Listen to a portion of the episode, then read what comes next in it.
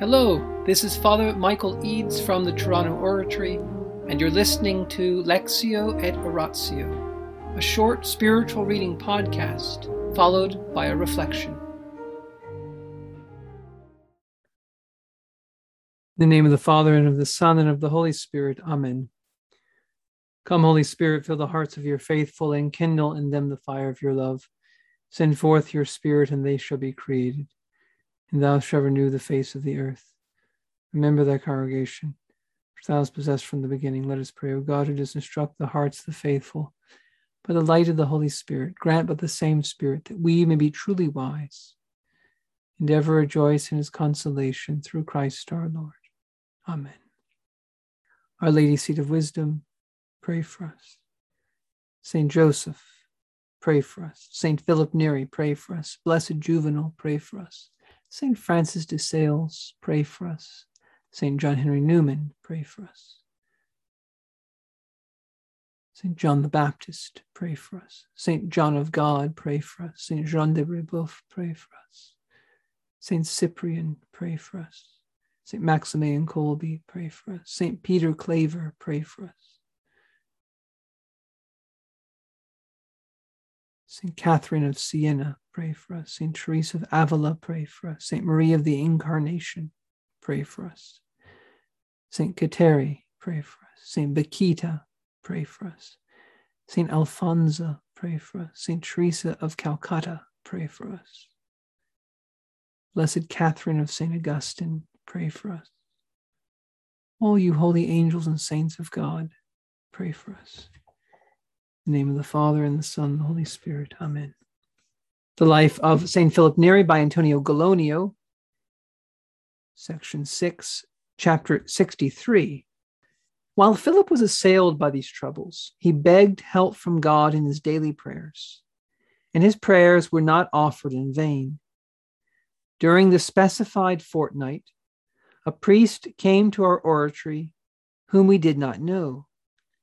He was girt with a rope his shoulders were rounded, his face frank, his countenance neither pale nor dark, his beard and hair naturally black.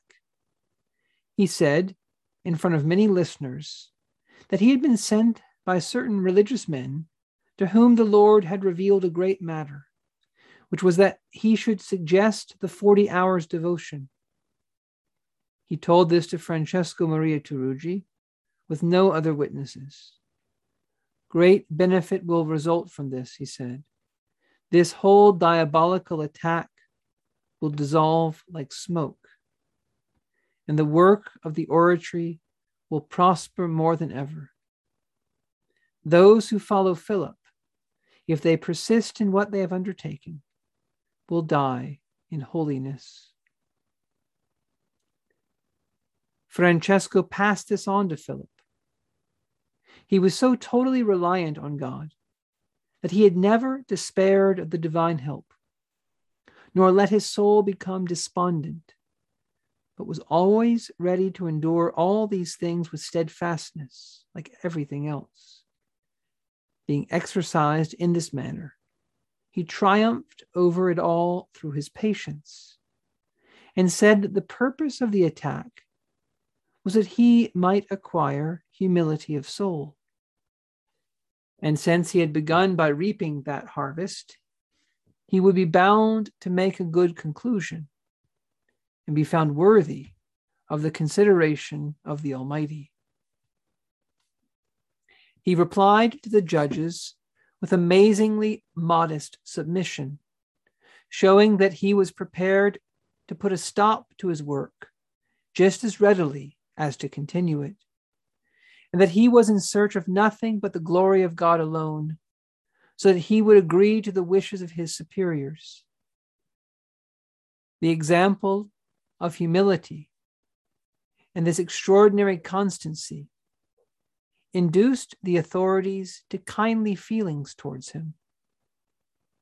Once they were convinced of his innocence and his moral integrity, the scheming of his malicious foes was brought to nothing and he was granted full liberty to live in the manner he chose and to use whatever means he liked to bring sinners back to God. Those who were with him at the time tell me that they never saw him in the least depressed. On the contrary, he gathered strength day by day to further the glory of God. There was only one of those in authority, a man of great influence, who obstinately persisted in attacking the man of God.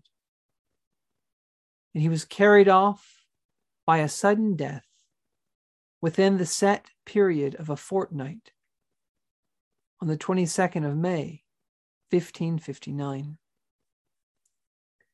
the name of the Father, and of the Son, and of the Holy Spirit. Amen. Angels of God, our guardians dear, to whom God's love commits us here. Ever this day be at our side to light and guard, to rule and guide. Amen. Most Sacred Heart of Jesus, Teacher of teachers, have mercy on us. Saint Philip Neri, Child of Mary, Apostle of Rome, Vessel of the Holy Ghost, pray for us. In the name of the Father, and of the Son, and of the Holy Spirit. Amen. Those who follow Philip, if they persist in what they have undertaken, will die in holiness. That's what this mysterious monk or friar told Francesco Maria Tarugi. Those who follow Philip will die in holiness. This has to be a great consolation to us who are reading his life, who are trying to be his disciples, whether lay or clerical. The messenger didn't say the priest will die in holiness. He said those who follow Philip. And it's still possible to follow Philip. And one of the ways to follow Philip is through the Oratorian communities that he has set up. For Oratorian communities are convinced that St. Philip continues to live and act in every single house. St. Philip continues to rule and guide his sons. He continues to inspire us. And we, for our part, in our humble way, have the mission of bringing St. Philip to the cities where we are. And in this context of Zoom, to podcast, I guess we're bringing St. Philip here to you in this way. So ask St. Philip to help you grow in holiness. Ask St. Philip to be your patron after Our Lady and St. Joseph and your other particular saints. Get to know him. But this messenger understood St. Philip because he didn't just say, if you follow Philip, you'll die in holiness. He said, if you follow Philip and persist in what you're undertaking. St. Philip used to say, Oh, it's easy to make even the worst sinners weep for their sins. I can make prostitutes weep for their sins, he says. It's easy, he said, to make a young person fervent in a short time. The difficulty is the perseverance, he said. And he would say, Oh, don't trust the piety of young men. Let's let them leave the nest and see what kind of flight they make. St. Philip knew that perseverance, persisting, is the great thing. But if we persist in what we've undertaken, if we persisted in living a more devout life, that's what St. Philip's all about with lay people. He doesn't just want a regular Christian life, he wants us to live a more devout life, to follow Christ more closely, to go deeper, to live close to the sacraments, to live a life of mental prayer, to live close to Our Lady, to give ourselves to acts of service for other people and to do it with joy and humility. If we follow the way of St. Philip, if we stay close to him, we'll die in holiness. Notice how St. Philip used the events of this persecution in a supernatural way. How did he see them? He viewed them as God's way of helping him acquire what? Humility. Humility is fundamentally about living in the truth. It's about submitting ourselves to God, of living in relationship to God, of living in submission to God, of not putting ourselves above where we are, but accepting the place that God has put us.